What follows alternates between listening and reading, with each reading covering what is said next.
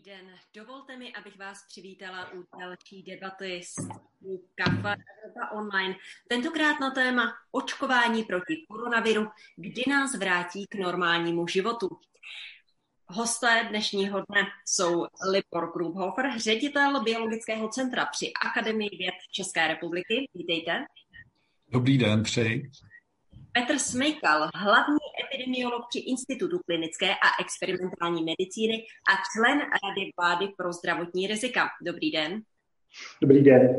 Já jenom podotýkám, že pan Smejkal s námi bude dnes bohužel kvůli zasedání vlády pouze do 18. hodiny a potom tedy budeme pokračovat s našimi dvěma hosty zbylými dál. Naším třetím hostem, hostkou je paní Irena Storová, ředitelka státního ústavu pro kontrolu léčiv. Dobrý den. Dobrý den všem, děkuji za pozvání. Pořadateli této debaty jsou Evropská komise v České republice, Institut pro evropskou politiku Europeum a to vše ve spolupráci s Eurocentrem Praha. Mediálním partnerem této debaty je Deník CZ. Na online formát už jsme si zvykli, netřeba ho tedy dlouze představovat. Debata bude opět vypadat, otázky průběhu celého našeho vymezeného času eh, já, ale vy nemusíte na nic čekat. Kdykoliv můžete položit váš dotaz do komentářů pod naším streamem a jakmile bude prostor, my se k tomuto dotazu dostaneme a zodpovíme ho. Pokud si přejete, aby byl dotaz směřován ke konkrétnímu hostovi, tak prosím uveďte u dotazu eh, jeho jméno. Zároveň, pokud uvidíte některý dotaz, který se vám líbí, nepište ho prosím znova, pouze k němu dejte dejte like. Eh, dotazy, které budou mít více lajků, tak eh, budou mít vyšší prioritu a my se k ním eh, pokusíme dostat dřív a pokusíme se je zodpovědět, jakmile to bude možné. Moderátorkou dnešní debaty budu já, Kateřina Etrichová. Pojďme na to. Ochromení světa pandemii COVID-19 netřeba dlouze představovat, protože to je situace, která stále trvá, trvá už více než rok. S, konce, s koncem loňského roku ale vyvstala naděje na návrat k normálnímu životu. Farmaceutické společnosti oznámily, že úspěšně otestovali vakcínu proti koronaviru. Evropská léková agentura v rámci Evropské unie schválila užití už čtyřech vakcín. Hromadné očkování nicméně neběží úplně podle původních představ, ať už kvůli nepřipravenosti státu nebo kvůli snížení počtu distribuovaných vakcín ze strany dodavatelů. Česká republika zatím dokázala podat obě dávky vakcín bezmála 5% populace, což je trošku méně než je evropský průměr. A stále se nabízejí také otazníky, ať už ohledně bezpečnosti vakcín, je tady poměrně rozsáhlá diskuze o, o, okolo vakcíny AstraZeneca, nebo ohledně možnosti využít dosud necertifikované vakcíny z Ruska a Číny. O tom všem bude dneska řeč. Pojďme nejprve ke společné otázce, kterou bych ráda položila všem našim třem hostům. Očkování je dlouhodobě prezentováno jako jediná vstupenka zpátky do normálního světa. S přihlédnutím ke všem organizačním postížím ve věci vakcinace vstoupíme podle vás do toho normálního světa ještě letos? Poprosím pana Grubhofera. No já pevně doufám, že ano. V tomto směru jsem optimista a věřím, že se to skutečně podaří, že se podaří překonat ty eh, dětské choroby eh, v logistice eh, vakcín, tak jak přicházejí nebo někdy nepřicházejí na trh a že se podaří dohnat i to spoždění, které, které jsme začali nabírat nejenom zde v České republice. Pevně v to doufám. Pane Smejkale, sdílíte optimistický pohled? Ano, rozhodně ano, do konce roku určitě takže nevím, co bych dodal. To, co řekl pan profesor, úplně sdílím. Já doufám, že už to bude na podzim teda, ale, ale ano, do konce roku určitě. Zeptám se tady ještě paní Storové, jestli i vy tady vidíte tuto celou věc pozitivně, podzim nebo konec roku? No, já jsem obvykle také optimistka, ale přiznám se, že asi jsme si všichni mysleli, že už možná to jaro bude zajímavější, zatím to tak moc nevypadá. Takže Taky mi doufám, tak taky doufám, že se vrátíme co nejdřív k nějakému normálnímu životu, ale uh, asi to nebude záležet jenom na tempu očkování a vakcínách, protože víme, že tam není ta ochrana úplně stoprocentní, ale určitě i na nás všech a na nějaké prostě disciplině. Já si třeba myslím, že těmi respirátory a rouškami tady budeme ještě poměrně dlouho, ale pokud to bude jenom o tom, tak si myslím, že to bude úspěch. Začali jsme, začali jsme poměrně, poměrně pozitivně. Uvidíme, jestli tu pozitivní linku eh, udržíme i nadále. Pojďme teď k jedné velice aktuální věci. Z 10 milionů dávek, těch dodatečných dávek od Pfizeru, měla Česká republika dostat přibližně o 70 tisíc dávek víc, než kolik jí náleží podle počtu obyvatel. Premiér Andrej Babiš požadoval ale ještě víc. Na to země Evropské unie nepřistoupily. Ta původní dohoda padla a my jsme o těch 70 tisíc, tisíc vakcín přišli. V tuto chvíli to připomíná například i hned CZ.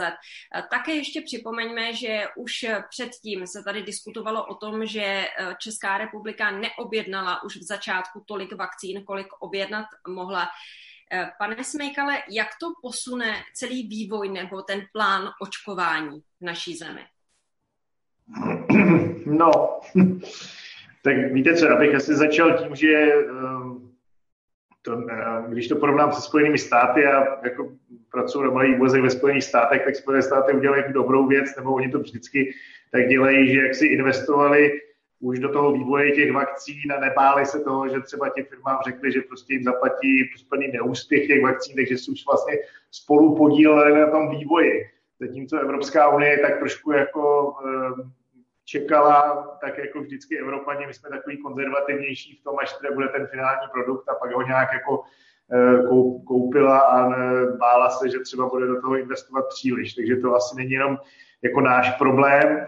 Tohle to nevím, já to jako ne, nevím přesně, kolik, kolik jsme mohli mít víc vakcín. Zdá se, že jsme mohli uvnitř Evropské unie.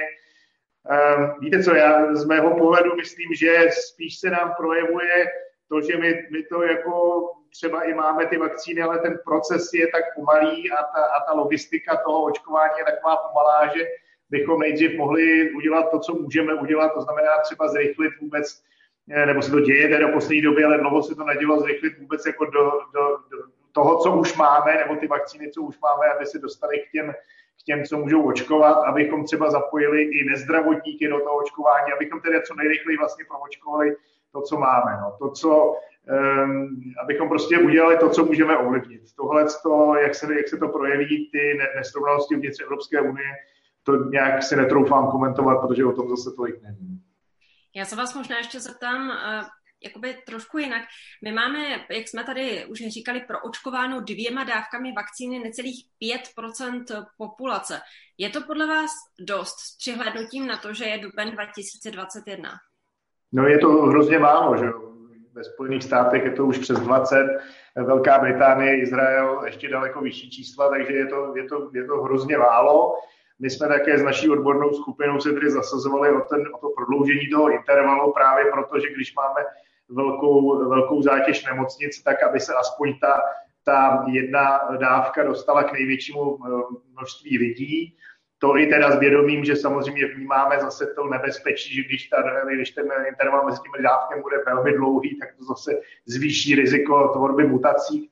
Ale já myslím, že těch 42 dní jako je akorát a řekl že jsme to možná, teda, nebo určitě jsme to měli udělat už dřív, protože teďka je opravdu hlavním cílem, aby se jedna dávka dostala k co největšímu množství eh, lidí. No. Takže je ano, odpověď na vaši otázku je to opravdu hodně málo. Vemte si, že jako v Evropě snad kontinentální vede Srbsko, že jo, kvůli tomu, že má Sinopharm s, já nevím, z kolika, 20% proočkovaný. Ale tohle zase není jako pro nás dobrý příklad. Jsme přece jenom v Evropské unii. K tomu, k tomu se ještě určitě dostaneme. Češi se v tuto chvíli mohou setkat se čtyřmi vakcínami. S Pfizerem, s AstraZeneca, s Modernou a s Johnson Johnson. Jak vůbec vypadá proces schvalování vakcín, paní Storová? Tak já už jsem to v podstatě asi ventilovala mnohokrát, ale tak eh, je pravdou, pokud to vezmu úplně od toho začátku, že Um, existuje nějaká legislativa, evropská legislativa, potom národní uh, pravidla a podle vlastně nařízení Evropské, Evropské komise tak existuje takový určitý jakoby seznam léků, které mají povinnost registrovat danou procedurou. To znamená, vlastně to odborné posouzení probíhá pod záštitou Evropské agentury pro přípravky. Závěrem potom většinou bývá nějaké odborné doporučení expertů vlastně pod, pod záštitou EMI a potom to rozhodnutí o registraci uděluje Evropská komise a tím okamžikem je potom ta registrace platná ve všech členských státech. Vakcíny proti COVID-19 jsou vlastně jední, jednou z těch položek, kterou, která je obsažena tady v tom nařízení. To znamená, uh, není to o tom, že bychom jako národní agentury nebyli dostatečně chytré nebo neměli, prostě nechtěli, ale takhle je ten proces. Toto není nic nového, toto probíhá dávno, akorát teď vlastně se o tom začalo mluvit a hodně se to prostě řeší v tom mediálním prostoru.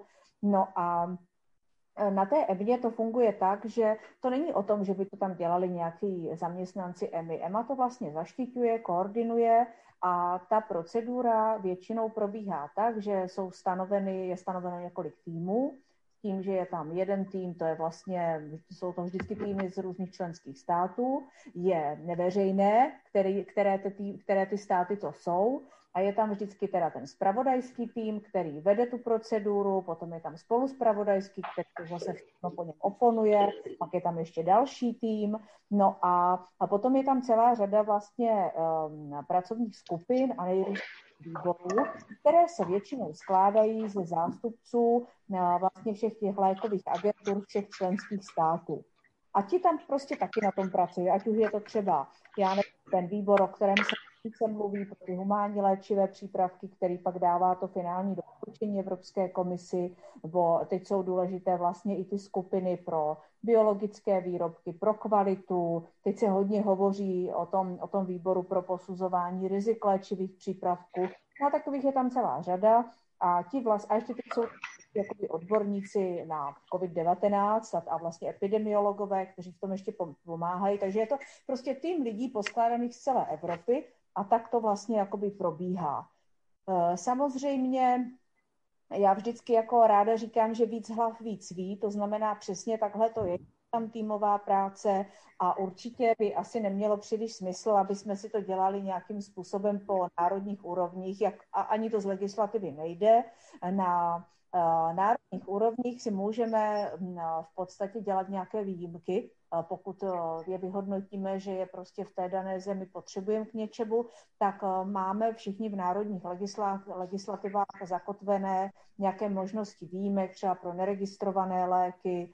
A i to jsou záležitosti, které se tady léta používají, ať už jsou to já nevím, teď se hodně mluví právě o té výjimce na 8.6, která se používá třeba vlastně v tom nouzovém stavu, v situaci nějaké pandemie, epidemie, já nevím, hovoří se, je běžný jako dovoz, individuální dovoz neregistrovaného léku, specifické léčebné programy, povoluje se dovoz cizojazyčných šarží, takže těch výjimek je celá řada a je důležité samozřejmě vždycky při udělení takové výjimky, aby ten lék, kterému se taková výjimka udělí, tak pro toho pacienta byl samozřejmě bezpečný. Výborné je, když je samozřejmě i účinný. Takže to tak jakoby ve zkratce, jak probíhá ten proces. Já se možná ještě krátce zastavím u, eh, ještě jednou budu citovat hospodářské noviny, protože v tuto chvíli eh, v článku Ondřeje Housky se píše, že Česká republika vzkázala Evropské unii, že si budeme nuceni koupit Sputnik, když nedostaneme dost dávek, což je věc, na kterou jsme narazili na začátku. Eh, dokonce Česká velvyslankyně při Evropské unii Edita Hrdá měla dostat už dopisy ministerstva zdravotnictví pro eh, právě členské země, kde eh, měly měli právě o této situaci eh, informovat. Mě by zajímalo, kdy z vašeho pohledu může být eh, tedy Sputnik v České republice, jestli je to opravdu z vašeho pohledu ve hře. Tak já ani, ani státní ústav pro kontrolu léčiv nejsme zodpovědní za objednávání, ani nákup, ani vakcín, ani jiných léků. To, to není úplně naše parketa, to znamená, eh, to vám nedokážu jakoby říct, kdy, kdy to bude a jak. Dokážu vám říct ten regulační rámec, to znamená, v tuto chvíli A pokud by se stalo, že si tady někdo své volně nakoupí, ať už nějakou neregistrovanou vakcínu nebo neregistrovaný lék, tak potom samozřejmě to jeho použití je potom, dá se říct, nelegální a poměrně dost problematické. To znamená, to je v kostce prostě ten rámec, takže pokud by tady opravdu chtěl někdo používat neregistrovaný lék bez jakýchkoliv prostě schválení a něčeho, tak já bych to skoro nazvala, že hazarduje ze zdravím jakoby tady našich spoluobčanů. Mhm, děkuji. Pane Gruchofre, já se na vás obrátím ještě s tím, že v podstatě samozřejmě jsou tady obavy kolem vakcín, které jsou, které jsou necertifikované, ale panují tady pořád mezi lidmi obavy i z vakcín, které už se tady očkují, jsou schválené, jsou certifikované. Vy jste v médiích několikrát mluvil o tom, že obavy z těchto vakcín nejsou na místě, protože ten vývoj je mnohem delší než poslední rok. Princip RNA vakcíny se vyvíjí poslední dvě desetiletí. Jak tomu přesně rozumět? Znamená to, že tady základ už jsme měli a jenom jsme k tomu jako něco, něco dodělali? Teď se omlouvám, neslyším vás. Zcela určitě. Základ, základ jsme tu měli. Eh, myšlenka eh, RNA vakcín, ta je stará dokonce 30 let a eh, samozřejmě, že neměla úplně jednoduchou cestu k, té, eh, k těm počátečním realizacím, ale za posledních 20 let, řekněme, se již eh, eh, celá řada celá řada nebo několik těch vakcín touto technologií připraveno bylo. A víte, covidová, covidová pandemie nám vlastně vytvořila ideální podmínky pro to, abychom vakcínu eh, proti eh, SARS-CoV-2 mohli dotáhnout do konce, poněvadž všechny ty předcházející experimenty, ty vlastně neposkytovaly eh, dostatečné podmínky pro eh, klinické otestování těch eh, jednotlivých vakcín. Čili byly tady pokusy o RNA vakcínu proti prvnímu SARSu, proti MERSu, proti ebole. Tam si myslím, že ty, pokud, tam je ta vakcína nejdále, ale také byla zahájena příprava genové RNA RNA vakcíny proti eh, viru Zika. Eh, čili eh, všechny tyto vynořené pandemie, epidemie, které se v minulosti objevily, tak už byly iniciátory toho, že vlastně se začaly realizovat tyto moderní vakcínové platformy. Ale nedotáhly se dokonce, poněvadž z nějakého důvodu objevivší se eh, epidemie eh, se vlastně eh, vytratila a zmizela, abych tak řekl, jako pára nad hrncem, nebo dosud samozřejmě ebola je, je a bude dále problém v afrických zemích, ale Přišel mezi tím virus SARS-CoV-2 a ten vytvořil v podstatě ideální podmínky pro to, aby se celý ten projekt mohl realizovat. A to jak v té oblasti eh, genových eh, RNA vakcín, tak i eh, vektorových vakcín, které, jsou, které fungují na poněkud jiném principu. Děkuji vám. Pojďme se teď podívat možná hned na otázky diváků, protože už jich eh, přibývá opravdu mnoho. Já bych eh, adresovala nebo směřovala tu následující k panu Smejkalovi. Jak se díváte na oznámení ministerstva zdravotnictví, že Česká republika má v úmyslu nakoupit vakcínu Sputnik, zvláště v souvislosti se současným zjištěním Slovenska, že vakcínu, kterou dostali, není totožná s tou, kterou, kterou měl Lancet? Děkuji. No já, já jsem, a možná, já už jsem to několikrát říkal, možná, že jsem prostě eh, generačně ovlivněný tím, že jsem prostě eh, prožil část svého života v bývalém režimu. Já myslím, že kolem toho Sputniku bylo tolik takových podivných eh, věcí, ale teď opravdu ne, nemluvím o, té, o tom, že to není kvalitní vakcína, o tom myslím, že asi nikdo nepochybuje, ale my si musíme zvyknout na to, že žijeme v Evropské unii, která má své pravidla a prostě ta, pokud ne, nepůjdeme podle těch pravidel, tak prostě nebudeme ty věci nějak jako povolovat. Jo? A mě, mě třeba přišlo podivné, snad mi to i někdo vysvětlí, proč ty Rusové tak dlouho otáleli s tím, s tou žádostí vůbec o to schválení té vakcíny. Proč prostě tam bylo takových, jako možná paní ředitelka Skorová vysvětlí, proč tam bylo takových jako otazníků, které vlastně, kdyby se to udělalo asi na začátku, tak možná bychom tu vakcínu i měli schválený, jako schválenou Evropskou lékovou agenturu. Ale tam těch věcí bylo tolik, že eh, já nevím, proč bychom prostě v tuhle tu chvíli měli mimořádně, jak si přistupovat ke schválení té vakcíny. Já si ani, ale nevím, teda nejsem přesvědčený, že by nám to v tuhle chvíli nějak zásadně pomohlo. Ve chvíli, kdy, kdy jsme tady jako neměli žádný vakcíny, tak, tak určitě by to jako ten moment byl ale v tuhle chvíli jako nemáme zas tak zásadní, jako, nebo doufejme, že ho nikdy nevíme, ale není, není to ten moment, kdy bychom měli přistupovat prostě k, tomu, k tomuhle tomu. A teď právě vidím na tom Slovensku, ale to jsem si dneska přečetl teda pouze z médií, že tam vlastně tato ta ohromná dodávka teda jako čeká na schválení, jo, ale v tom jsem tak trošku, bych řekl, jako poučený like a možná, že jsem příliš nedůvěřový, ale já, já opravdu mám důvěru jako v ruskou vědu a v to, že to je dobrá vakcína, ale zároveň mám velkou důvěru tomu, že prostě pravidla se musí, dodržovat a určité postupy se prostě dodržovat musí. To se nedá nic dělat. Eh, Děkuji. Vy jste odkazoval na paní Storovou, já možná paní Storové rovnou předám dotaz od Luboše Palaty. Zdravím paní Storovou, máte nějaké zprávy od svých protějšků ze Slovenska a proč ani po měsíci nepovolili očkování ruskou vakcínou Sputnik v jejichž dvou z těch tisících, dá, které, jejichž 200 tisíc dávek dovezl dnes už bývalý premiér Igor eh, Matovič? Eh, tak já možná prvně odpovím panu, panu Stefalovi. Eh, no, eh, ta žádost ještě pořád podaná vlastně nebyla. No. Se uvádí v médiích všechno možné, ale jediné, co se vlastně děje teď na Evropské agentuře pro léčivé přípravky, je rolling review.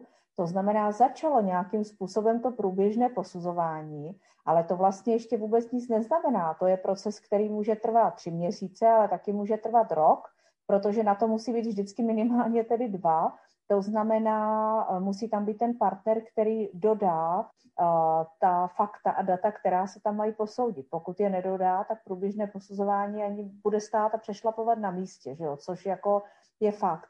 No a co se týče Slovenska, tak já jsem jenom dneska zachytila nějaké titulky, a oni tam vlastně uvádí asi poměrně pravdu. Oni mluví o tom, že v podstatě ani nemohli to posouzení udělat. To je stejná situace, jakou, jakou zažíváme vlastně asi všichni, protože k některým těm oblastem vlastně vůbec tu dokumentaci nedostali, to znamená, nemohli se k ní vyjádřit, takže nikdo nemohl říct, že to je dobrá vakcína nebo špatná vakcína.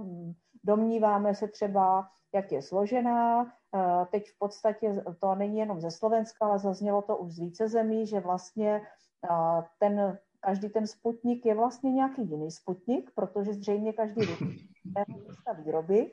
A mm, to znamená, že nikdo vlastně neví, co se na to Slovensko dodalo, nikdo neví, jaký se dodal do Maďarska a možná je ještě nějaký jiný, který se očkuje jakoby v Rusku. Takže eh, těch otazníků je strašně moc. Já um, souhlasím s tím, že máme tady nějaká evropská pravidla, ale nechci, aby to vypadalo jako výmluva. To znamená, proto taky všichni jsme jakoby ochotní o tom komunikovat. Zase na druhou stranu, um, když se podívám na frontu v uvozovkách těch kandidátních vakcín, které taky už jsou třeba v rolling review, nebo jsou v tom, v tom zatím vědeckém poradenství, uh, proč nemluvíme i o nich? Jestli tady jde o to, že potřebujeme prostě větší množství vakcín, aby se očkovanost v České republice a nedostali jsme jich dost, tak se neupínejme na jednu vakcínu. Já bych byla velmi proto, aby jsme hledali prostě jiné cesty, a třeba i cesty, kde si dokážeme na všechny ty otázky, které potřebujeme odpovědět, tak si na ně dokážeme odpovědět, protože třeba ta dokumentace k dispozici je a, a jak říkám, v rámci prostě té Evropy ty procesy nějakým způsobem vzájemně uznáváme, protože je známe. Dokonce i s FDA jsou některé věci, které, se, které si vzájemně uznáváme, no ale tohle je pro nás prostě velká neznámá. Takže dneska to, co jsem zahledla v těch titulcích z toho Slovenska, tak to zní poměrně jako rozumně a logicky. Mě to nijak neudivilo, abych pravdu řekla. Děkuji vám, děkuji vám za reakci. Kromě, my samozřejmě budeme zůstávat u očkování a u vakcín, nicméně kromě vakcín používáme v boji proti uh, onemocnění nemocí COVID-19 také uh, léky. Já využiju toho, že tu ještě máme pana Smejkava a zeptám se, protože i to je věc, na kterou se nás už diváci třeba i předchozích eh, dotazech ptali. Ivermectin nebo Bamlanivimab, dva léky, o kterých se mluví v souvislosti s koronavirem. Jakou máte zkušenost s jejich účinností? A eh, další dotaz, který se opakoval, stále platí s ohledem na různé mutace, že doma je nejlepší nasadit acylpirín. Děkuji. tak já bych to rozdělil, to jsou dvě různé věci. S bamlanivimabem máme zkušenosti už v IKEMu, a docela dobré. My nemáme tu skupinu pacientů velkou, ale zatím všem, co jsme to podali, a on se opravdu musí podat včas, to je hrozně důležité, to je stejně jako vlastně v podstatě s rekonvalescentní plazmou, tři dny od PCR jako pozitivního vyšetření a ten pacient musí mít takzvaně oligosymptomatický, to znamená jako velmi malé příznaky toho onemocnění, takže musí přijít včas. To je vlastně jediný problém těch monoklonálních protilátek, aby o nich vůbec lidé věděli a lékaři věděli, že je můžou podat. Takže těm pacientům, to jsme, co jsme v IKEA podali, eh, musím říct, že nikdo ne, neskončil jako v těžkém stavu, ale to může být taky náhoda. Ovšem i ty studie na to, co jsem viděl v New England Journal of Medicine, jsou dobré na ty monoklonální protilátky a nevýhoda toho bamlanu, teda bych řekl, vůči tomu Regeneronu je v podstatě to, že ten bamlan jaksi nepokrývá tu jeho africkou mutaci, takže pokud se nám tady rozšíří africká mutace, tak se bude muset uchýlit k té dvojkombinaci protilátek. Ale když to obecně schrnu, to je něco úplně jiného než ivermectin. Jo? Já tím molekulárním protilátkám věřím obecně, to je léčba, která je protinádorová léčba do budoucna, e, má strašnou, strašný potenciál a já jsem se i musím říct jako hádal s některými svými kolegy, kteří věří spíš těm antibiotikům, že to bude jako budoucnost léčby covidu. Já myslím, že to budou no, prostě monoklonální protilátky, že jako dobrá antibiotika, jako mám třeba HIV, trvají, budou trvat daleko déle, než se vyrobí. Ale tohle už nechám na, na, na věcích a povolanějších. Ivermectin je úplně jiná story. Ivermectin je lék, který prostě uh, bych nikdy nepodal teda nikomu podle toho, co jsem viděl ty studie, ani bych si o to nepokoušel. To, to je prostě jako pokusná léčba, na kterou pokud nemám studie, které jsou jasně publikované na velké kohortě pacientů v zahraničních časopisech, tak tomu prostě nebudu věřit. To je, to je, to je snad ještě, jako to je podobný jako izoprinozín, to jsou, to jsou prostě eh, takzvaně, co my říkáme, anecdotal evidence, nebo malý, malý, malý, velmi malý studie, který o něčem svědčí. A třeba se to ukáže, třeba se, třeba se udělá velká studie, která ukáže, že tyhle ty teda velké dávky tohohle antiparazitika k něčemu budou, ale rozhodně bych já i k žádnému ze svých pacientů teda s covidem nedoporučil. Takže bych rozdělil tyhle dvě věci. No a acylpirín, tak acylpirín je jako proti zánětlivý lék a, a, a, a, a lék, který brání teda adhezi jako krevních destiček, takže v podstatě v tom covidu pomáhá i v obou, obou případech, protože je to zánět, vyvolaný tím virem a ten zánět ještě navíc vede k tromboembolickým komplikacím, takže tady ty, ta adheze těch krevních desiček vlastně pomáhá nebo má význam tomu, aby třeba ta tromboembolická komplikace nebyla eh, se nestala tak brzo nebo nebyla tak vážná, ale zásadní význam to vliv nemá. Takže jasně, acyltrin jako proti tomu žádná, ale opět upozorňuji, že to není něco, co vás jako spasí jo, před tím covidem. To je, to je prostě eh, to, to, ale, ale doporučuju ho. Jo? Takže to bych dal asi tak někde mezi, mezi monoklonální protilátky a ivermectin, když to tak řeknu. Děkuju. Já, já, ještě můžu, já ještě můžu vydržet 10 minut, mě bylo řečeno, nebo 15, tak klidně rád se té zajímavé diskuze budu ještě chvíli zúčastňovat. Perfektní, my budeme, my budeme taky v každém případě velmi rádi. Já bych se zeptala teď ráda na pohled pana jak vy se díváte na ty současné látky, které se, které se prostě používají proti eh, právě tomu koronaviru? Eh, očekáváte, že je třeba ve hře, nebo bude ve hře něco, něco nového, ještě nějaký jako nový příchod nějakého léku? Tak já souhlasím s panem doktorem Smejkalem v té záležitosti monoklonálních protilátek, to je určitě velká vymoženost vlastně cestou biologické léčby můžeme velmi elegantně, můžeme připravovat nové monoklonální protilátky, kombinovat je eh, různě podle, podle potřeby a zvyšovat jejich účinnost a tak dále. To nepochybně velkou eh, perspektivu má.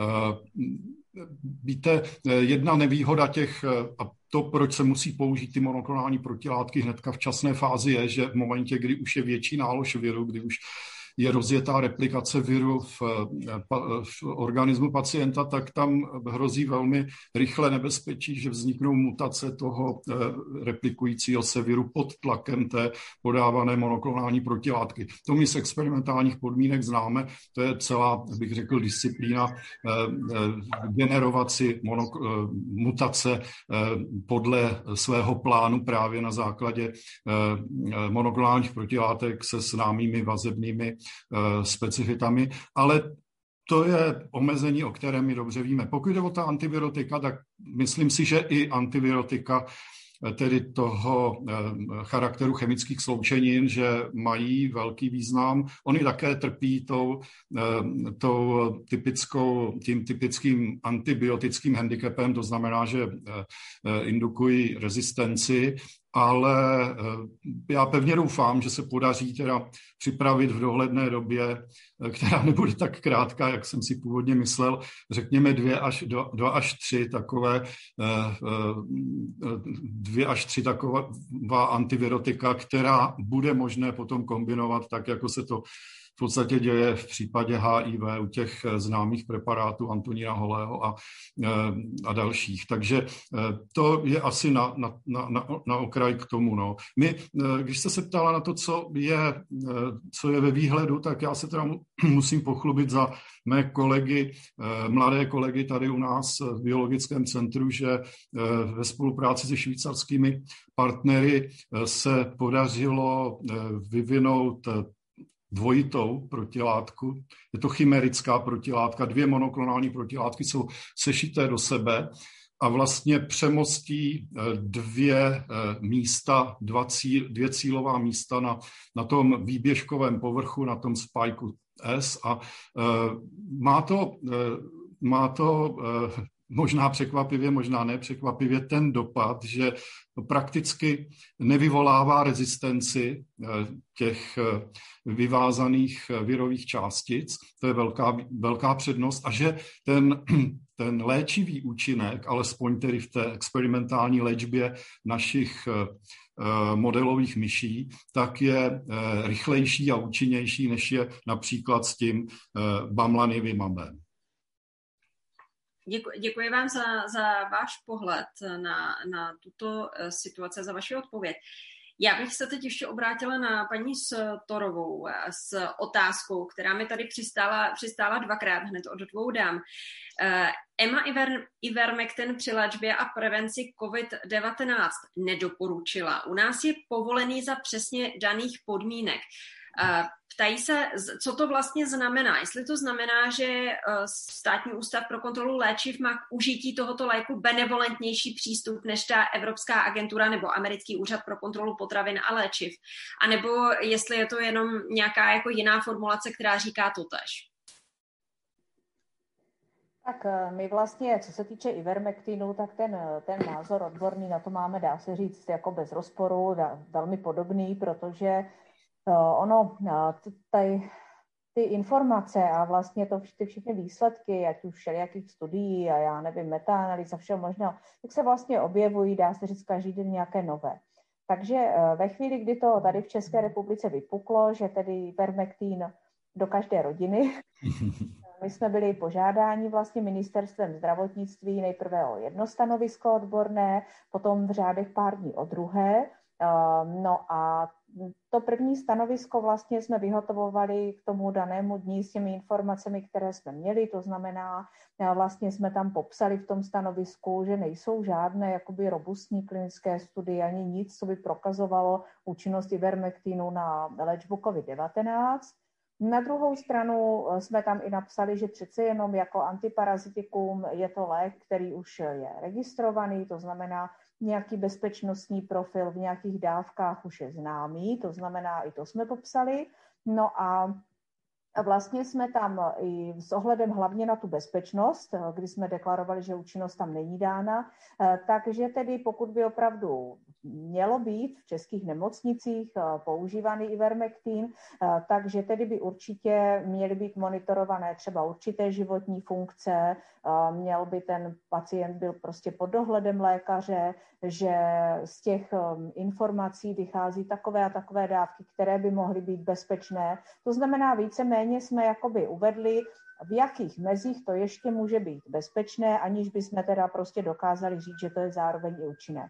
Potom vlastně byla ještě žádost o další stanovisko, to už směřovalo spíše do té ambulantní sféry, nicméně eh, tam opravdu, eh, opravdu jsme si moc nedovedli představit, i vzhledem k tomu, že přece jenom ten Ivermectin, který se měl v rámci toho využívat, tak byl dovezený z Bulharska, to znamená označený vlastně ještě azbukou, což už si dneska spoustu lidí nepřečte, s příbalovou informací v azbuce, eh, s tím, že tedy jsme si moc nedovedli představit, jak by třeba ten ambulantní lékař toho pacienta, který se s tím léčí monitoroval, nebo v případě, že by se něco uh, dělo jako nedobrého, že by ho zvládl prostě tu, tu léčbu nějak rychle zvrátit. To znamená, tam jsme už v tom příliš optimističtí nebyli. Nicméně uh, ta naše stanoviska nejsou pro ministerstvo nijak právně závazná, takže oni z nich mohou vycházet, ale mohou je samozřejmě uspůsobit i, ob, i k obrazu svému a potom tu výjimku pro to použití na základě zákona o léčivech udělit vlastně dle svého jakoby rozhodnutí,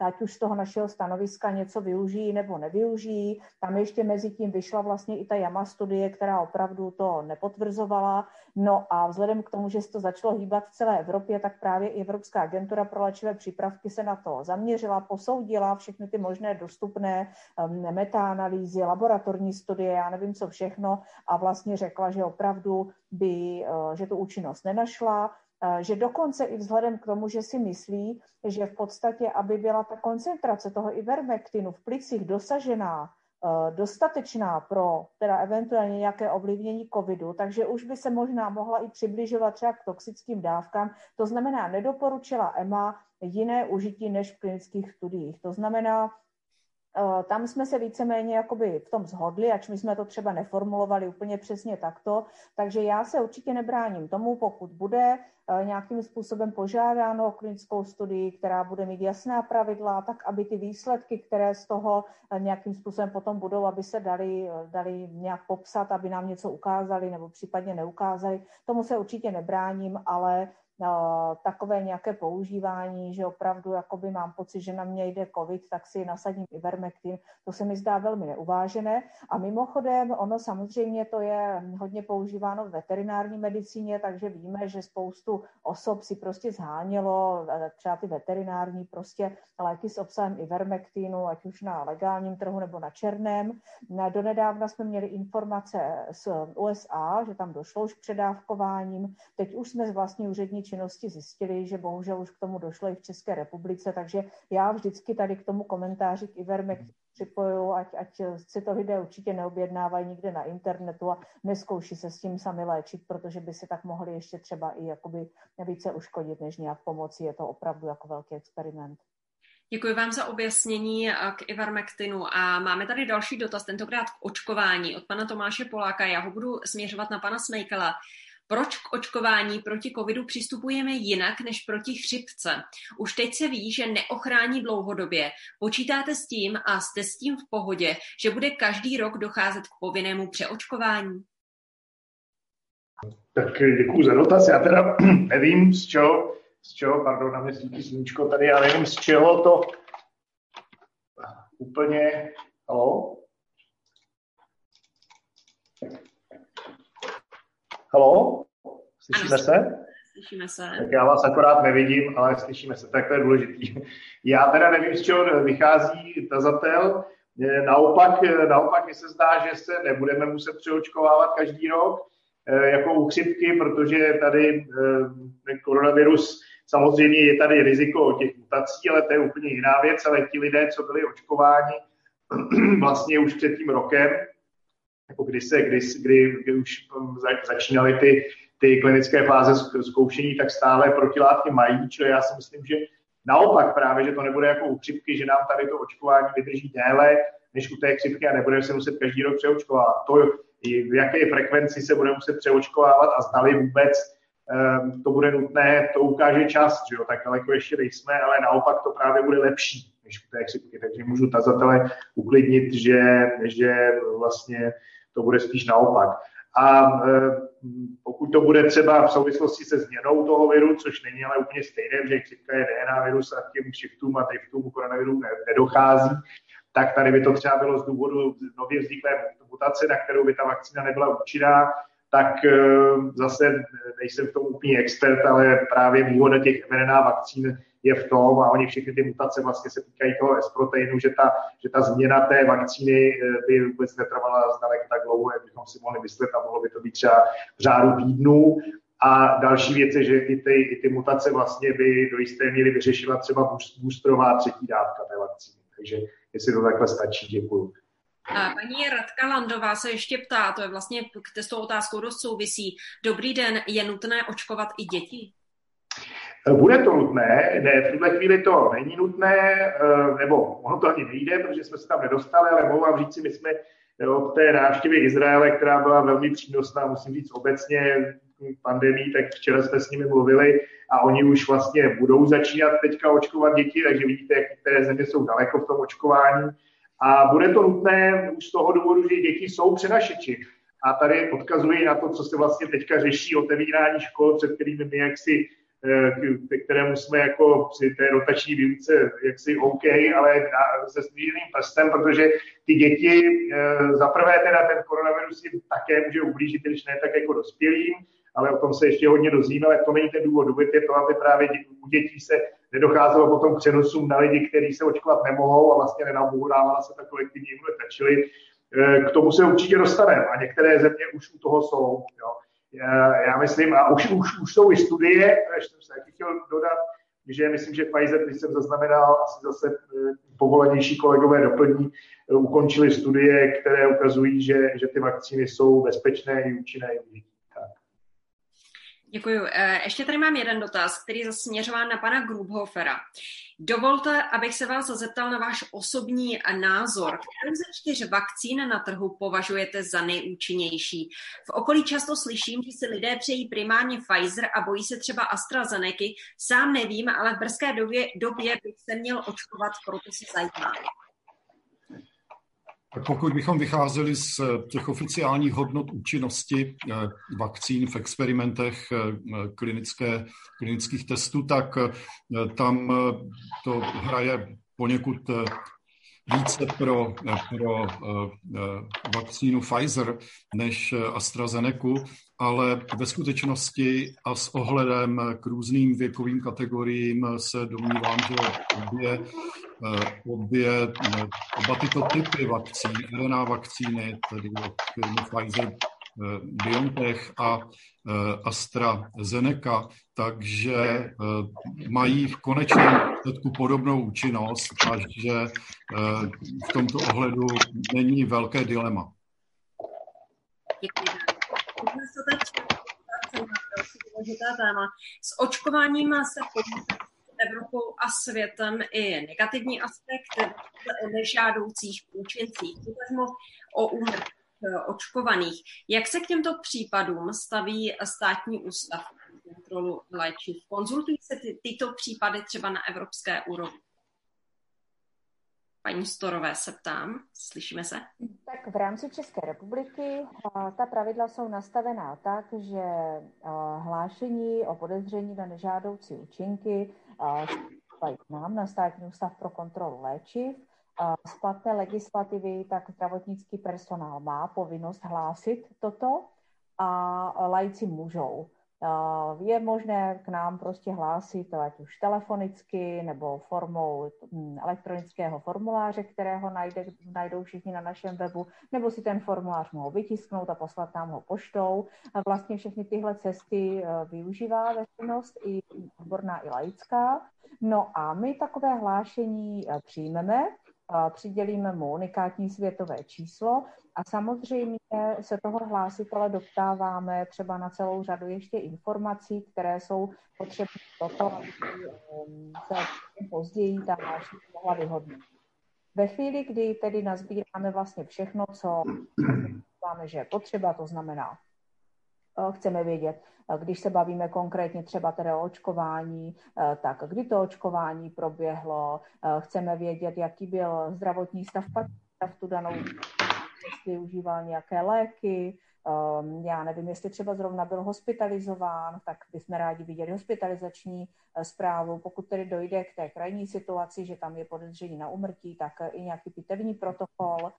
To znamená, tohle všechno nazhromáždím.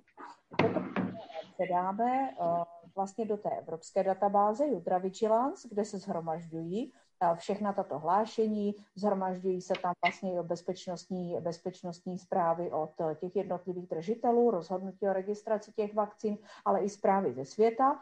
A potom vlastně v celém tom objemu a tom kontextu se tam ta jednotlivá hlášení hodnotí a hledá se, jestli teda tam byla nějaká příčina souvislost mezi použitím té vakcíny a případně, a případně teda tím nahlášeným nežádoucím účinkem No a pokud se něčeho samozřejmě objeví více, nebo se to jeví nějaké nestandardní, nebo jsou to závažné nežádoucí účinky, nebo neočekávané, tak potom se vlastně může spustit ten eh, signál, eh, takzvaný, a to je vlastně přehodnocení. To znamená, opravdu se všichni intenzivně vrhnou, eh, tam ten, všichni ti experti, to je ten výbor pro to posuzování rizik léčivých přípravků, vrhnou se na ta všechna hlášení a snaží se tam tedy najít nebo případně vyloučit nějakou příčinou souvislost mezi očkováním a těmi nežádoucími účinky. Pokud se tam zjistí, že tam opravdu tedy nějaké podezření je potvrzeno, no tak potom existuje celá řada nástrojů, které se mohou využít, ať už jsou to teda nástroje, že se například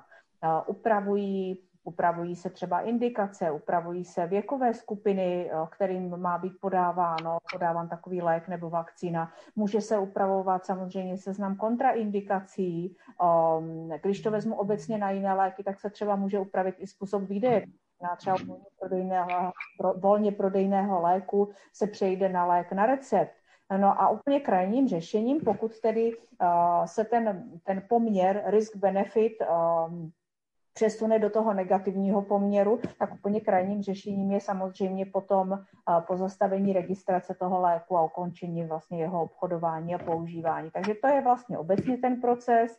Samozřejmě u vakcín obecně je tohle sledování ještě daleko jakoby bedlivější, protože vakcína se vlastně podává zdravým jedincům, to znamená, je potřeba to tam sledovat ještě jakoby bedlivěji a pečlivěji. A vždycky je to samozřejmě intenzivnější a ostražitější u nějakých nových léků a nových vakcín, ale jinak je to proces, který nikdy nekončí, který vlastně probíhá pořád, dokud to léčivo se používá, tak neustále dochází v podstatě k kontrole a k přehodnocování toho poměru risk-benefit a samozřejmě ten benefit musí vždycky převažovat. Děkuji vám. Pojďme se podívat na další eh, dotaz od paní Natálie Mozerové. Jaký je váš názor na to, jestli bychom neměli změnit strategii očkování, když je nedostatek vakcín a naočkovat nejdříve osoby, které COVID ještě neprodělali a nemají tak buněčnou imunitu? Zeptám se pana Smejkala. No, uh, ano, my to samozřejmě za prvé teda ta data se, nebo ty informace o, to, o tomhle se dost změnily nebo mění se. Já, my vlastně i v té naší skupině tohleto v poslední době dost debatujeme. A je asi přesně v době, kdy je nedostatek vakcín, eh, já vám řeknu zase příklad teda z Izraele, který teďka o víkendu jsme se dozvěděli, pokud někdo prodělal COVID, tak oni mu tu vakcínu nabídnou tři měsíce po prodělání COVIDu a dají mu jenom jednu dávku. Jo? Čili, čili tohle asi by byl způsob, protože my zase nemůžeme přesně vědět.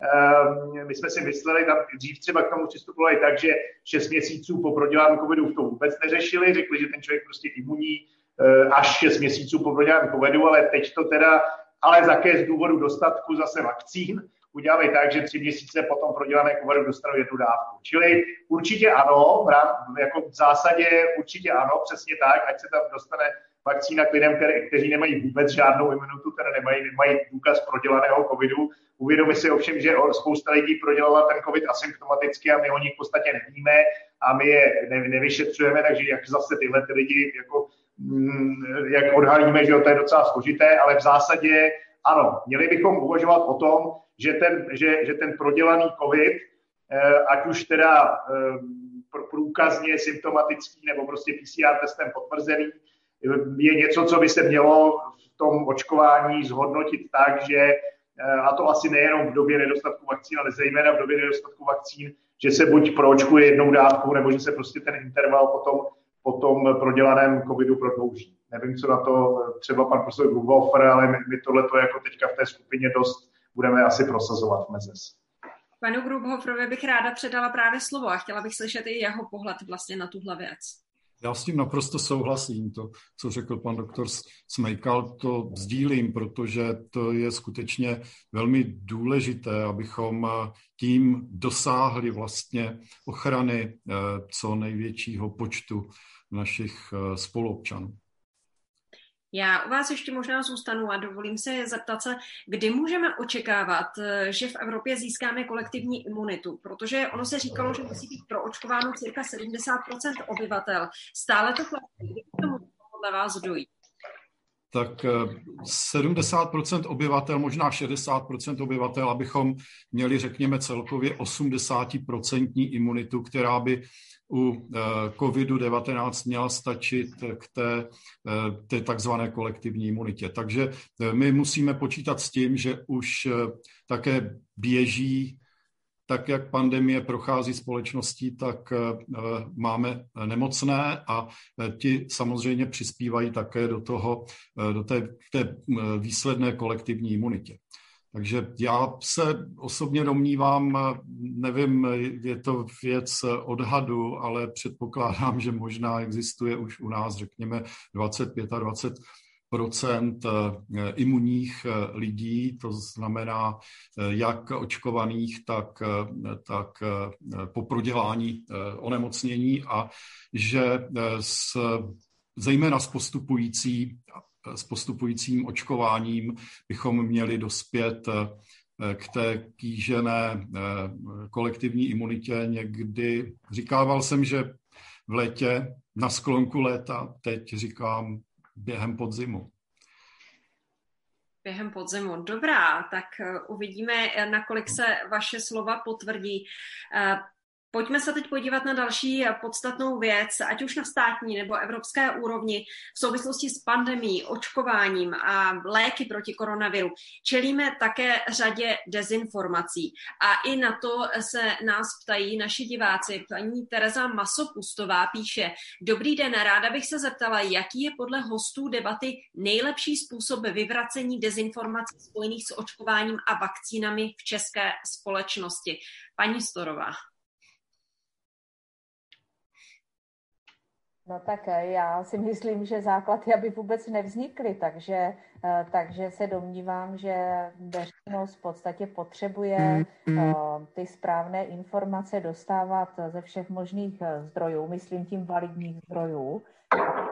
Takže je potřeba, aby my jsme nikde neseděli schovaní a vlastně neustále a i proto já jakoby se snažím využívat nabídky vlastně všech jakoby médií, když je to hodně a takovýchto debat, abych vlastně pokud možno jakoby říkala um, široké veřejnosti, jak se ty věci mají, jaké ty informace jsou, Zapojili jsme se do nejrůznějších kampaní, ať už třeba s Asociací inovativního farmaceutického průmyslu, kde spolupracujeme s nimi na nejrůznějších eh, letáčcích a propagačních materiálech, které se dávají třeba do ordinací praktických lékařů, kde si opravdu každý, když tam čeká, může ten letáček vzít a přečíst si ho.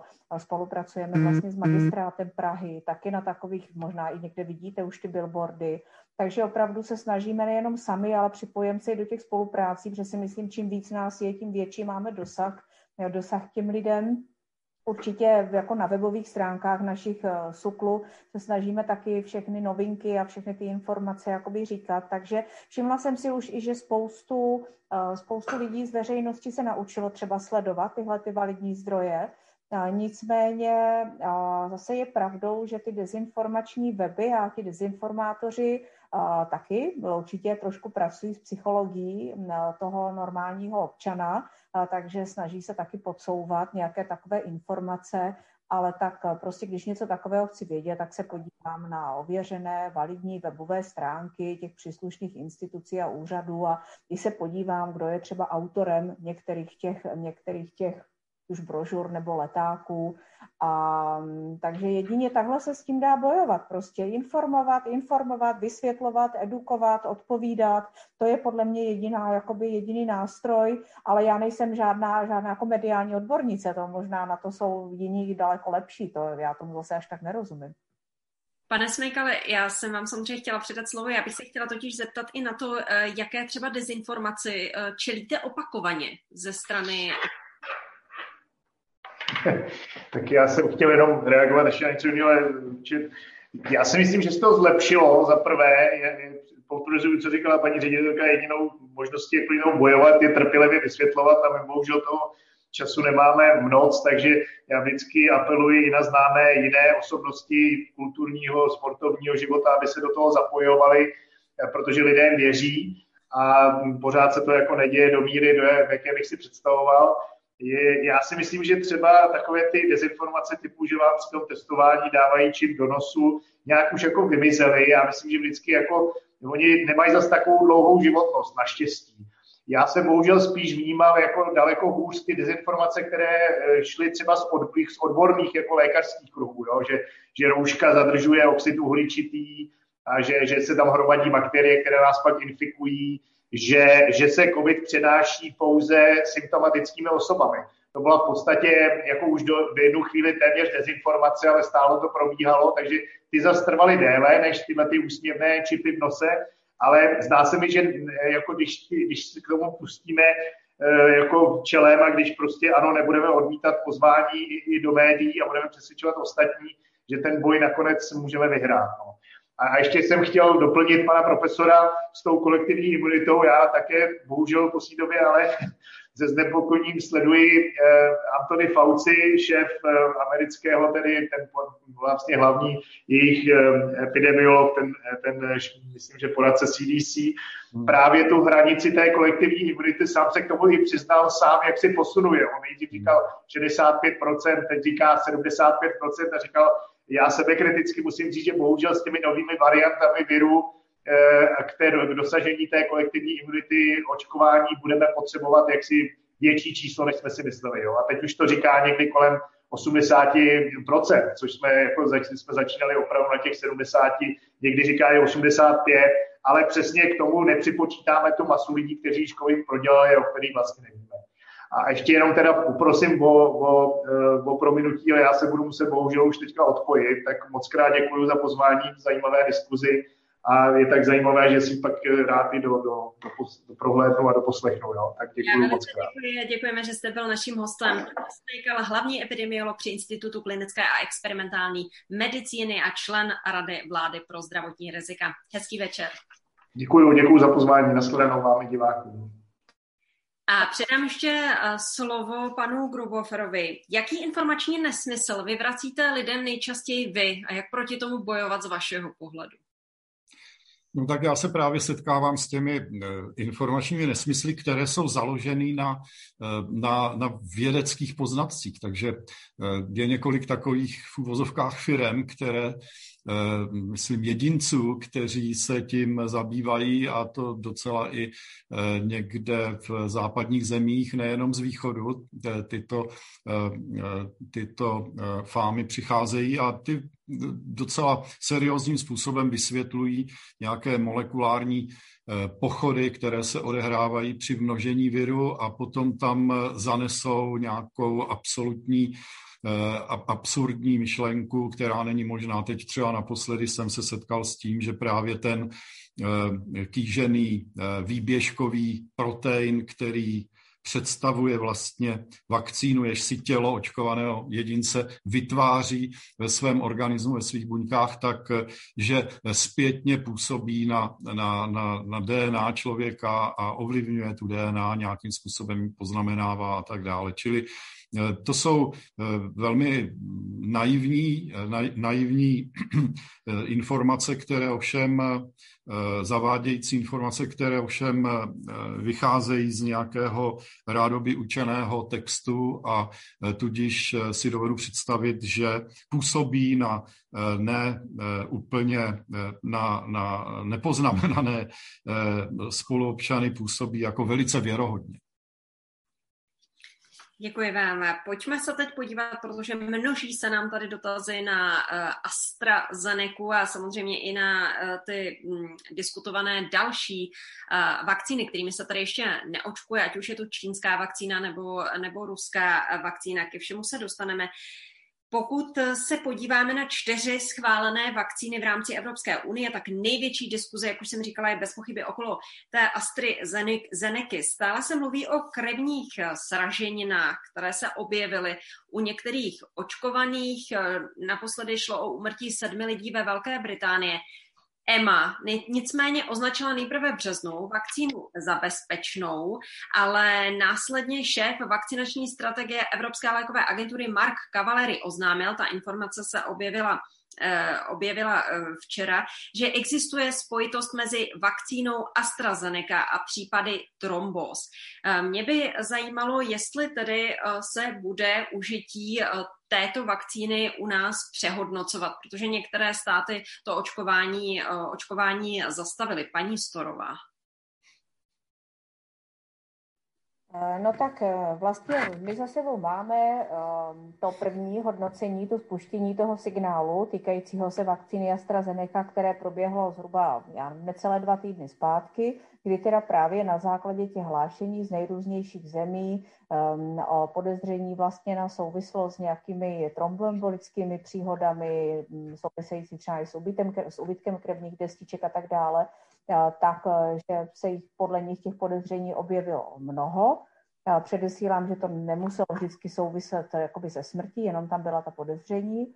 A takže na základě toho ten farmakovigilanční výbor spustil ten signál, spustil to úplně bleskově, udělali to během pár dní a ten první výstup na základě těch daných hlášení byl ten, že bezpečnostní profil té vakcíny se v tu danou chvíli nemění, že pořád vlastně očkování AstraZeneca je určitě přínosné, že určitě je tou ochranou proti onemocnění COVID-19.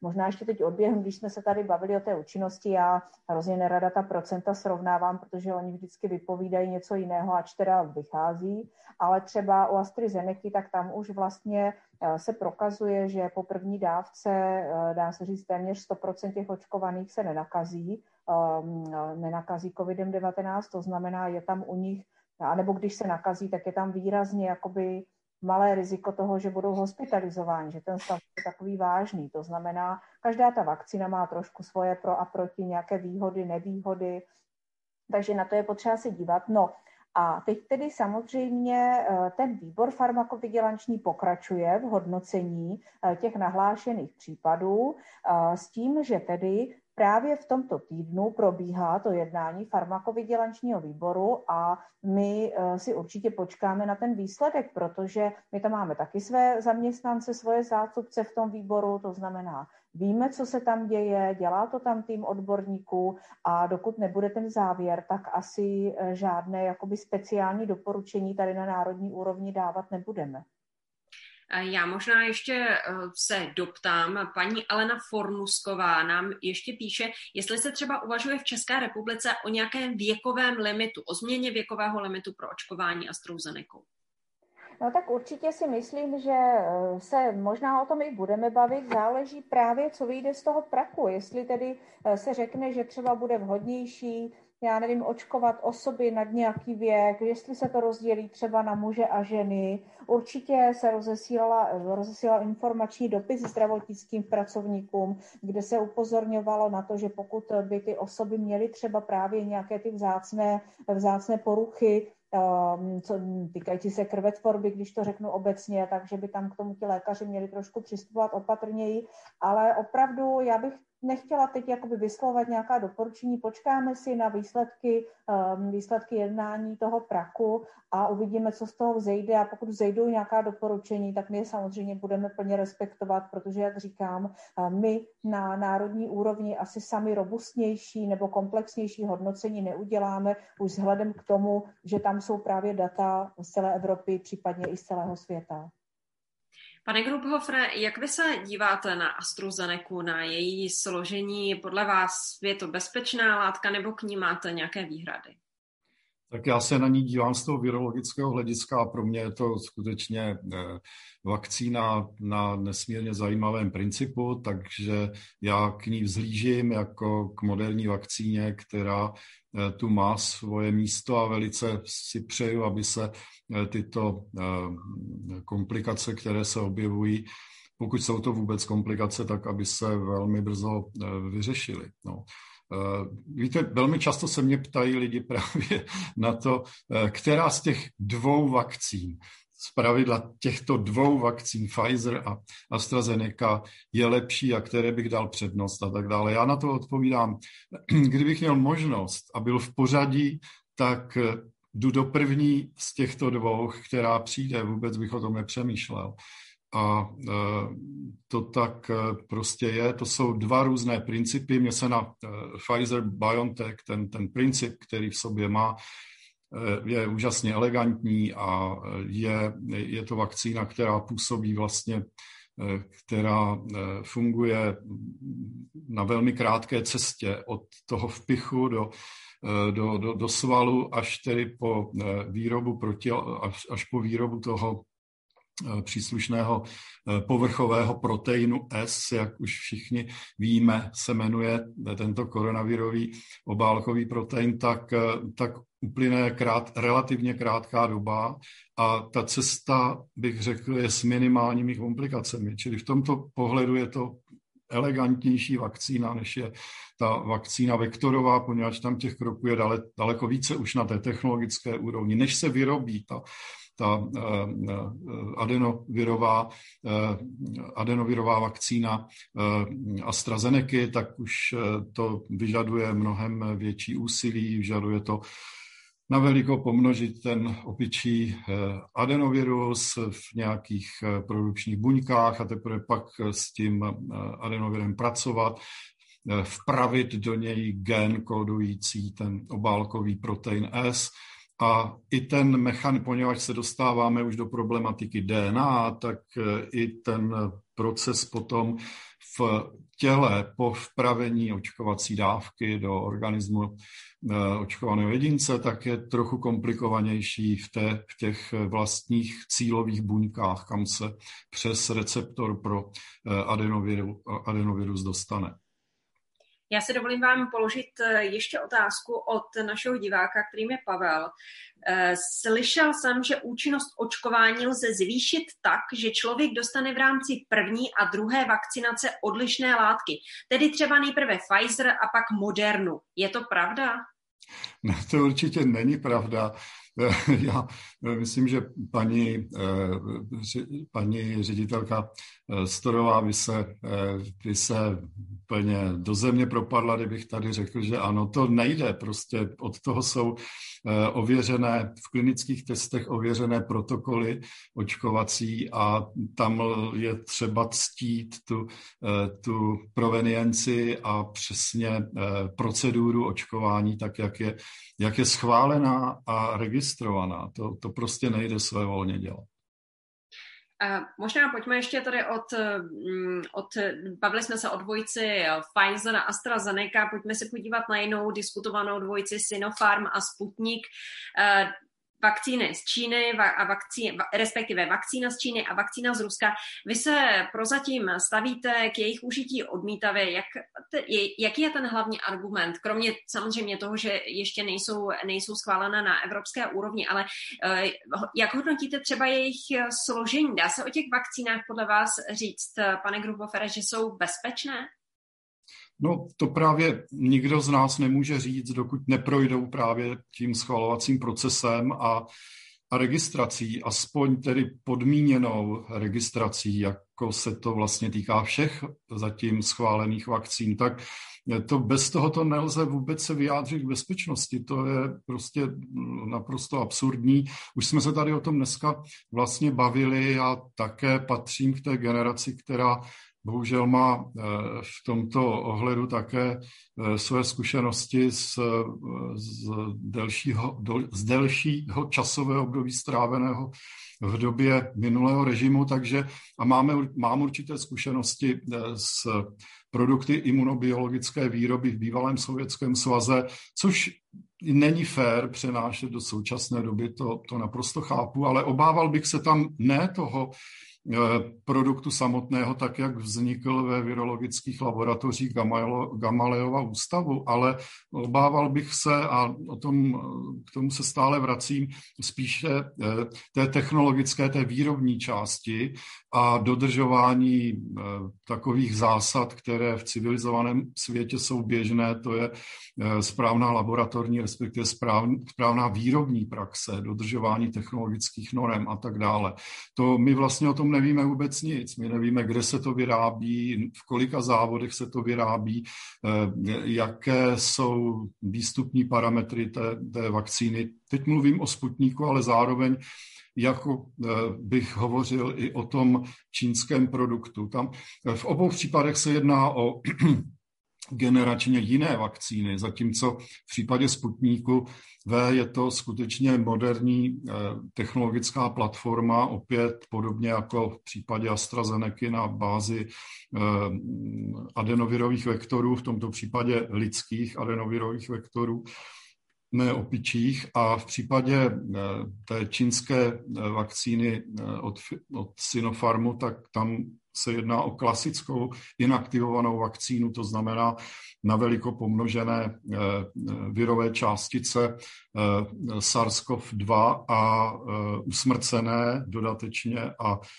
formulované do, do očkovací látky, tak ta má vlastně všechny ty momentálně nevýhody, řekněme, klasické vakcíny v době, kdy my potřebujeme velmi adapt, stabilní systémy připravené na eh, obměnu eh, toho kódujícího genu, protože očekáváme nějaké, ještě stále očekáváme, eh, doufám, že marně, nějaké další varianty, které by mohly přijít.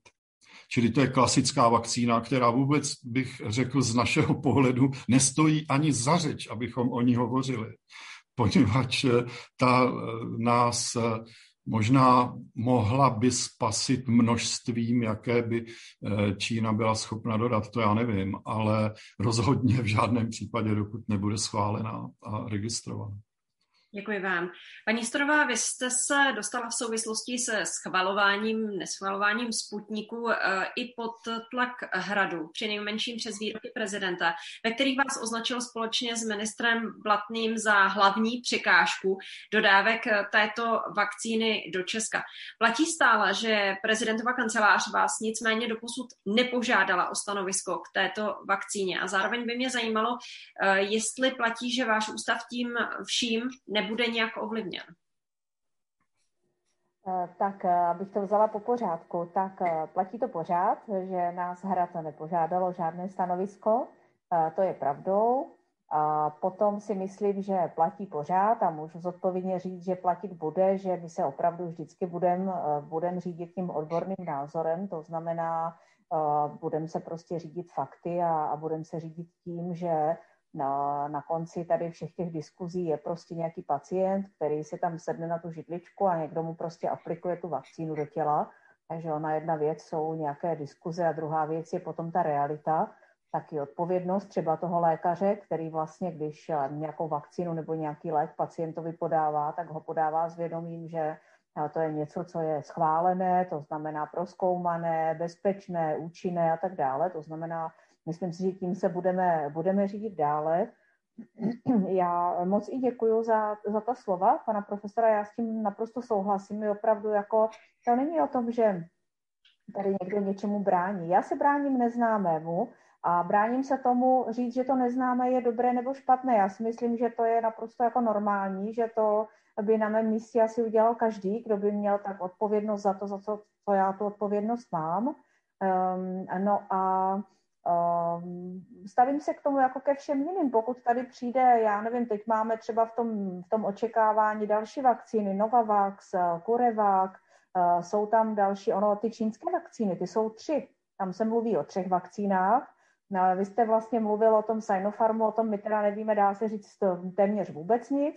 Potom je Sinovac, ten nevypadá informačně úplně špatně a pak je ještě ta jedna. Takže to je otázkou. Um, takže um, prostě proč, pokud, pokud to nesplní, pokud třeba Novavaxová vakcína nebo Kurevac nesplní ty podmínky, které jsou dané, tak jim ta registrace nebude udělena. To prostě platí pro všechny stejně, takže já se nebráním konkrétně Sputniku nebo konkrétně nějaké vakcíně z nějaké provenience. Já se bráním tomu, o čem nedokážu říct, že to je v pořádku a že za jistých podmínek se to pacientům dá podávat. A to je prostě přirozené a já si myslím, že to mám v náplní práce, takže já to prostě jako musím dělat, tak, tak se to patří. Děkuji. Pojďme ještě k otázkám našich diváků. Paní Dana na paní Storovou. Jsem učitelka, je mi 60 let, byla jsem očkována AstraZeneca. Dva dny jsem měla horečku a bylo mi slabo a špatně. Nemohla jsem kvůli tomu vyučovat. Řada kolegů a kolegyň má stejné zážitky, ale nikdo se nás na to neptal. Jste si jistí, že toto je v pořádku? Z druhé dávky mám obrovské obavy. Tak eh, to, co vlastně tady ta tazatelka popisuje, tak dá se říct, to, co jsou očekávané nežádoucí účinky, eh, které se u každého mohou projevit méně či více.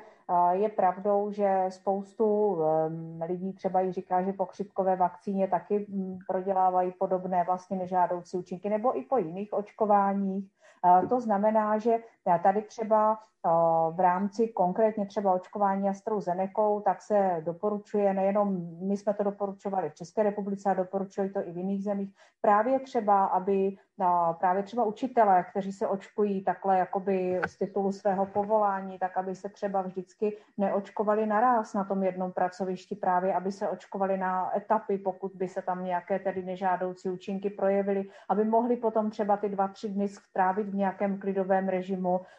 Vezměte si, že když se třeba očkují děti v rámci povinného očkování, tak všichni u těch dětí automaticky očekáváme, že tam třeba něco bude, že budou mít zvýšenou teplotu, a ty děti jsou mrzuté. Vůbec nikoho nás to nepřekvapuje, víceméně. Já třeba jsem si u svých dětí vždycky říkala, že to zvládají výborně, že nic takového není. A pak zase byly děti, u kterých ty maminky opravdu říkali nic, byli jsme na očkování tři dny, tři dny s tím dítětem nic není. Takže eh, prostě tak to je, každý to zvládá jakoby jinak, ale to, co ta paní popisuje, tak jsou očekávané nežádoucí účinky a pokud to bylo jenom takhle, tak a nemá nějaké jiné prostě třeba zdravotní potíže nebo nějaká jiná chronická onemocnění, tak si myslím, že by se té druhé dávky bát nemusela.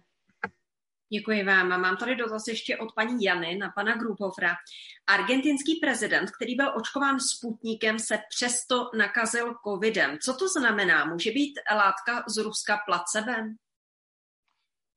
No, tak já pevně doufám, že ne, i když zprávy o e, podvodných vakcínách se e, šíří tež, takže mm, nelze to úplně vyloučit, ale zároveň také žádná vakcína není stoprocentní ve své účinnosti, takže není možné vyloučit, že by se byť se jedná o prezidenta, tak i prezident se může dodatečně, může dodatečně onemocnit. No.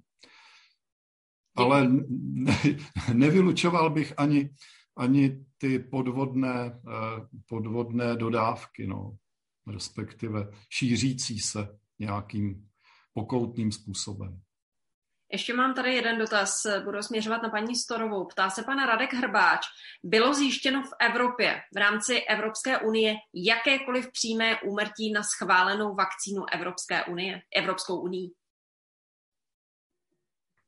Tak a pokud já vím a sledujeme vlastně ty eh, bezpečnostní zprávy a ty výstupy, které vlastně mají eh, za povinnost eh, ti jednotliví držitelé rozhodnutí registraci dodávat každý měsíc, to jim bylo uděleno v rámci té podmínečné registrace, tak pořád ty zprávy, které jsou každý měsíc, tak vlastně vychází tak, že bezpečnostní profily těch vakcín jsou, jsou dobré a že tam nejsou zatím žádné jakoby alarmující informace v tomto smyslu, který vlastně ten, ten tazatel se ptá. Děkuji vám za odpověď. Pojďme se teď podívat eh, trochu na to, jak by mohl vypadat eh, život po té, co dojde k proočkování většiny, většiny z nás. Paní Storová, obejdeme se třeba v budoucnu bez, bez opatření, s kterými jsme dnes už eh, tak nějak jako zžití. Třeba eh, to, že si prostě nepodáváme ruku, nebo to, že používáme všichni respirátor. Vrátí se to z vašeho pohledu k tomu, že prostě tyhle věci podávání ruky se vrátí, zatímco respirátory z našeho života třeba zmizí? Tak já už jsem to říkala na začátku, že jsem optimistka, že doufám, že dříve nebo později se k tomu normálnímu životu vrátíme. Zase na druhou stranu já si třeba ruku podávám, protože ehm, přece jenom, když si to tak uvědomíme, tak i při běžných ehm, vlastně podzimech a jarech, kdy běží třeba chřipkové onemocnění nebo nejrůznější ty virové infekty, tak přece dodržuju určitá hygienická pravidla. Pokud si podávám ruku, nesahám si na obličej, nesahám si prostě do očí, uh, umývám si ruce, teď si je teda navíc jsme všichni zvykli poměrně intenzivně dezinfikovat, takže to dodržuju. Teď tedy já si myslím, že i třeba ty roušky a respirátory mají určitě svůj smysl, protože když si to tak vezmete, já jsem třeba za celý ten podzim ani doteď vůbec nezaznamenala nikoho, kdo by měl třeba nějakou rýmu nebo kašel. To znamená, že je vidět, že i na ty běžné jakoby respirační infekce tyhle ty veškeré opatření, režimová opatření nějakým způsobem fungují. Takže já si myslím, že to jsou návyky, které když nám zůstanou, i když tady třeba nebude covid, tak jsou jakoby výborné a dál bych prostě plédovala za to, aby se dodržovali. Dobře věřím, že asi nebudeme chtít chodit prostě v červenci v respirátorech po ulici, to asi nebude moc příjemné, ale na druhou stranu si myslím, že určitě jsme se naučili všichni i takové trošku disciplíně, že ve chvíli, kdy mi třeba není dobře, tak radši rovnou zůstanu doma a nejedu prostě metrem, neprskám na všechny v tom metru, nejdu do práce, ale opravdu si třeba zůstanu doma a snažím se během pár dní to rychle přeléčit, protože teď, když někde zakašlete, tak vás ta společnost málem okolo zastřelí, že? Takže já si myslím, že když by nám tyhle ty návyky zůstaly i přesto, že covid odejde, tak já to vůbec nevidím nějak špatně. Naopak si myslím, že nás to přece jenom trošku naučilo dodržovat prostě tu hygienu a to, co by pro nás asi mělo být i běžné. Evropská komise také nedávno představila evropský očkovací průkaz. Z vašeho pohledu je to také ta pomyslná vstupenka do eh, normálního života? Zeptám se paní Storové ještě. Dobře. Eh, tak eh, já se přiznám, že úplně asi nedokážu se k tomu vyjádřit. No, tak ehm, přesto všechno, že tedy se řeklo, že očkovací průkaz něco bude, co nám umožní cestování, umožní nám nevím co dalšího a záleží asi, jak ty jednotlivé státy k tomu přistoupí, tak zase na druhou stranu nemůžeme ale podlehnout iluzi, že to je jako všechno spasitelné, protože dneska jsme tady několikrát zakoketovali s tou myšlenkou, že i přesto, že jsem proti jakékoliv nemoci očkovaná, tak to neznamená, že s ní nemůžu onemocnit a už vůbec to neznamená, že když třeba sama s ní neonemocním a nemám příznaky, že nemůžu být přenašeč. To znamená, já osobně bych byla proto, aby jsme měli mm, vůbec očkovací průkazy jako takové. To znamená očkovací průkazy eh, na veškerá očkování od narození až prostě po celý život, kde budeme mít zaznamenaná veškerá očkování, ať už to asi zřejmě v dnešní době by mělo být v elektronické podobě. My už jsme s takovou myšlenkou i koketovali eh, dříve v minulosti, ještě před covidem, protože přece jenom eh, provozujeme vlastně centrální úložiště elektronických receptů a do toho postupně přidáváme další funkcionality, takže já bych si třeba dovedla představit, představit a máme tady s kolegy takové nějaké nápady a návrhy, že by eh, každý občan měl elektronický očkovací průkaz, kde bude mít zaznamenané veškeré očkování, kde třeba mu bude přicházet i nějaké upozornění na to, že má jít na další dávku eh, a tak dále, a tak dále. Tak já bych to spíš jako si řekla, že ten COVID možná tyhle ty myšlenky urychlil a posílil. Eh, mít očkovací průkaz jenom na samotný COVID, ehm, já si nejsem jistá, jestli to je, jakoby, jestli to má nějakou dlouhodobou perspektivu. Děkuji. Pane Grubofere, co z vašeho pohledu můžeme od toho viru očekávat do budoucna? Může nastat třeba i situace, kdy po proočkování populace koronavirus zmizí? No tak eh, s troškou nadsázky řečeno si to tak můžeme taky docela představit. Eh, my rozhodně vytlačujeme vlastně ten virus, že podařilo se nám samozřejmě tou vysokou náloží, která ve společnosti je, tak eh, jsme vytvořili ideální podmínky v té kuchyni virové k tomu, aby vznikly muta- mutanty, které se nám eh, takto vymkly z rukou v podobě zmíněných a známých variant. Moc bych si přál, aby vlastně ta postupující pandemie už vlastně neměla šanci dělat a postu, jednak postupující pandemie, ale samozřejmě eh, proočkovanost eh, obyvatelstva. V planetárním význam, v rozměru, tak aby neměla už šanci právě na, která by, kterou by koronavirus měl k tomu, aby mohl ty mutanty vytvářet v nějaké vyšší frekvenci a hlavně, aby se nemohli uplatnit Eh, uplatnit ve společnosti lidí. Takže eh, z mého pohledu já eh, to vidím tak, že pandemie bude přecházet v jakési, jakási, jakési ohniskové epidemie a v těch ohniskových epidemiích už budeme mít výrazně lepší manévrovací prostory pro protiepidemická opatření, zároveň stále ještě poběží očkování a přeočkování už patrně eh, bude nastupovat další, takže eh, tím se vytvoří, vlastně zabezpečí se eh, situace z hlediska, ta epidemická situace pro lidi. Dalo by se, mm, nebo respektive objevuje se velmi často takový argument, že španělská chřipka přece taky zmizela. A je tam velmi často třeba to srovnání té současné pandemie a té tehdejší. Je, je možné tímto způsobem uvažovat? To je eh, nesmírně zajímavé srovnání. Uvědomme si, že eh, španělská chřipka tu byla před 100 eh, lety v době, když jsme ani vlastně nevěděli, že původcem španělské chřipky je virus. Až eh, skoro do druhé světové války jsme eh, naši předkové předpokládali, že se jedná o bakterii Hemophilus influenzae a teprve v roce 1933 byl vlastně virus chřipky objeven.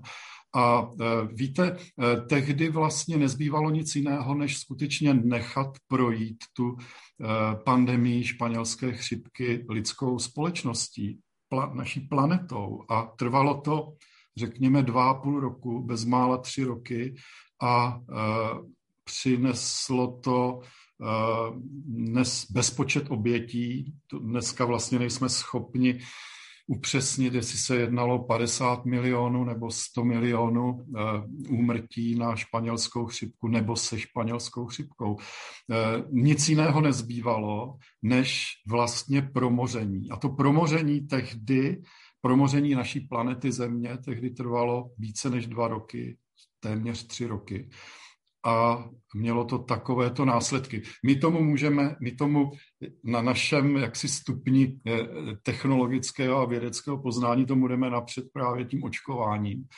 A uh, jsme netrpěliví, že to trvá dlouho, ale máme obrovské štěstí, že ty moderní uh, vakcíny tady byly vlastně už připravené a už byly v pohotovosti prakticky k použití po eh, příslušných klinických testech. Takže eh, my jsme eh, neskutečně šťastní děti, že tuto možnost máme.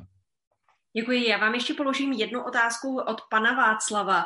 Prosím, jak vidíte vývoj dalších mutací koronaviru? Budou ještě přibývat?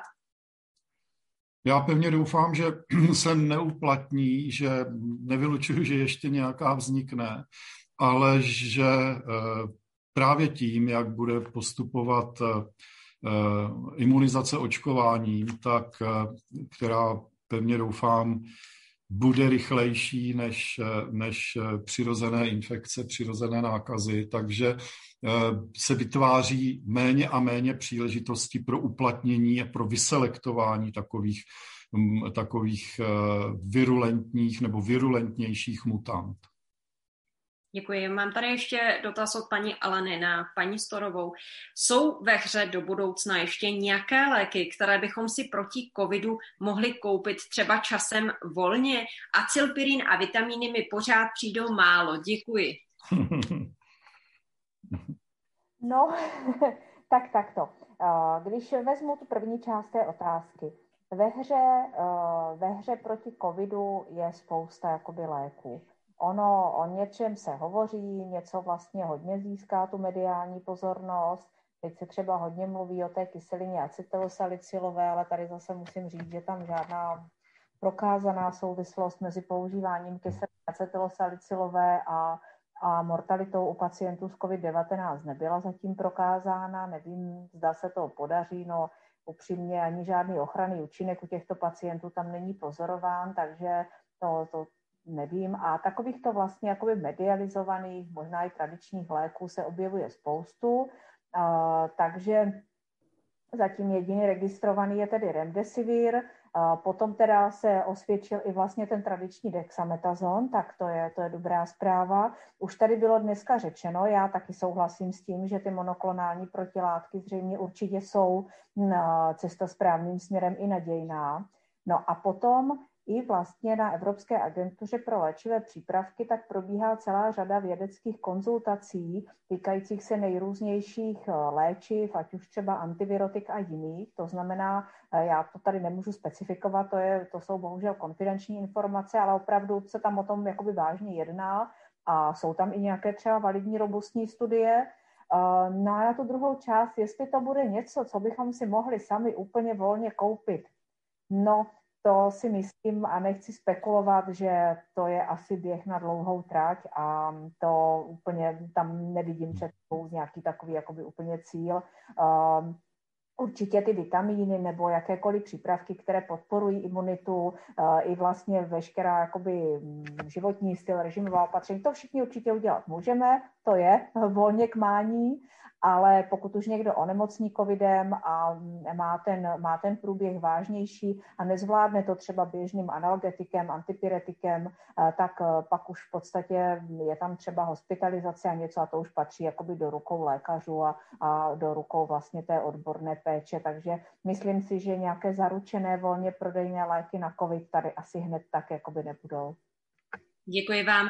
Vážené dámy, vážení pánové, a to už je pro dnešek všechno. Sledovali jste debatu z cyklu Kafe Evropa Online dneska na téma očkování proti koronaviru, kdy nás vrátí k normálnímu životu. Já velice děkuji našim hostům, že byli s námi. Libor Grubhofer, ředitel Biologického centra při Akademii věd České republiky, Petr Smejkal, hlavní epidemiolog při Institutu klinické a experimentální medicíny a člen Rady vlády pro zdravotní zdravotní eh, rizika, který byl s námi v první polovině naší debaty a Irena Storová, ředitelka státního ústavu pro kontrolu léčiv. Vám všem, kteří jste nás sledovali, děkuji za vaše otázky. Eh, přeji vám krásný večer a těším se u některé z našich dalších debat. Naschledanou. Naschledanou. Děkuji, naschledanou.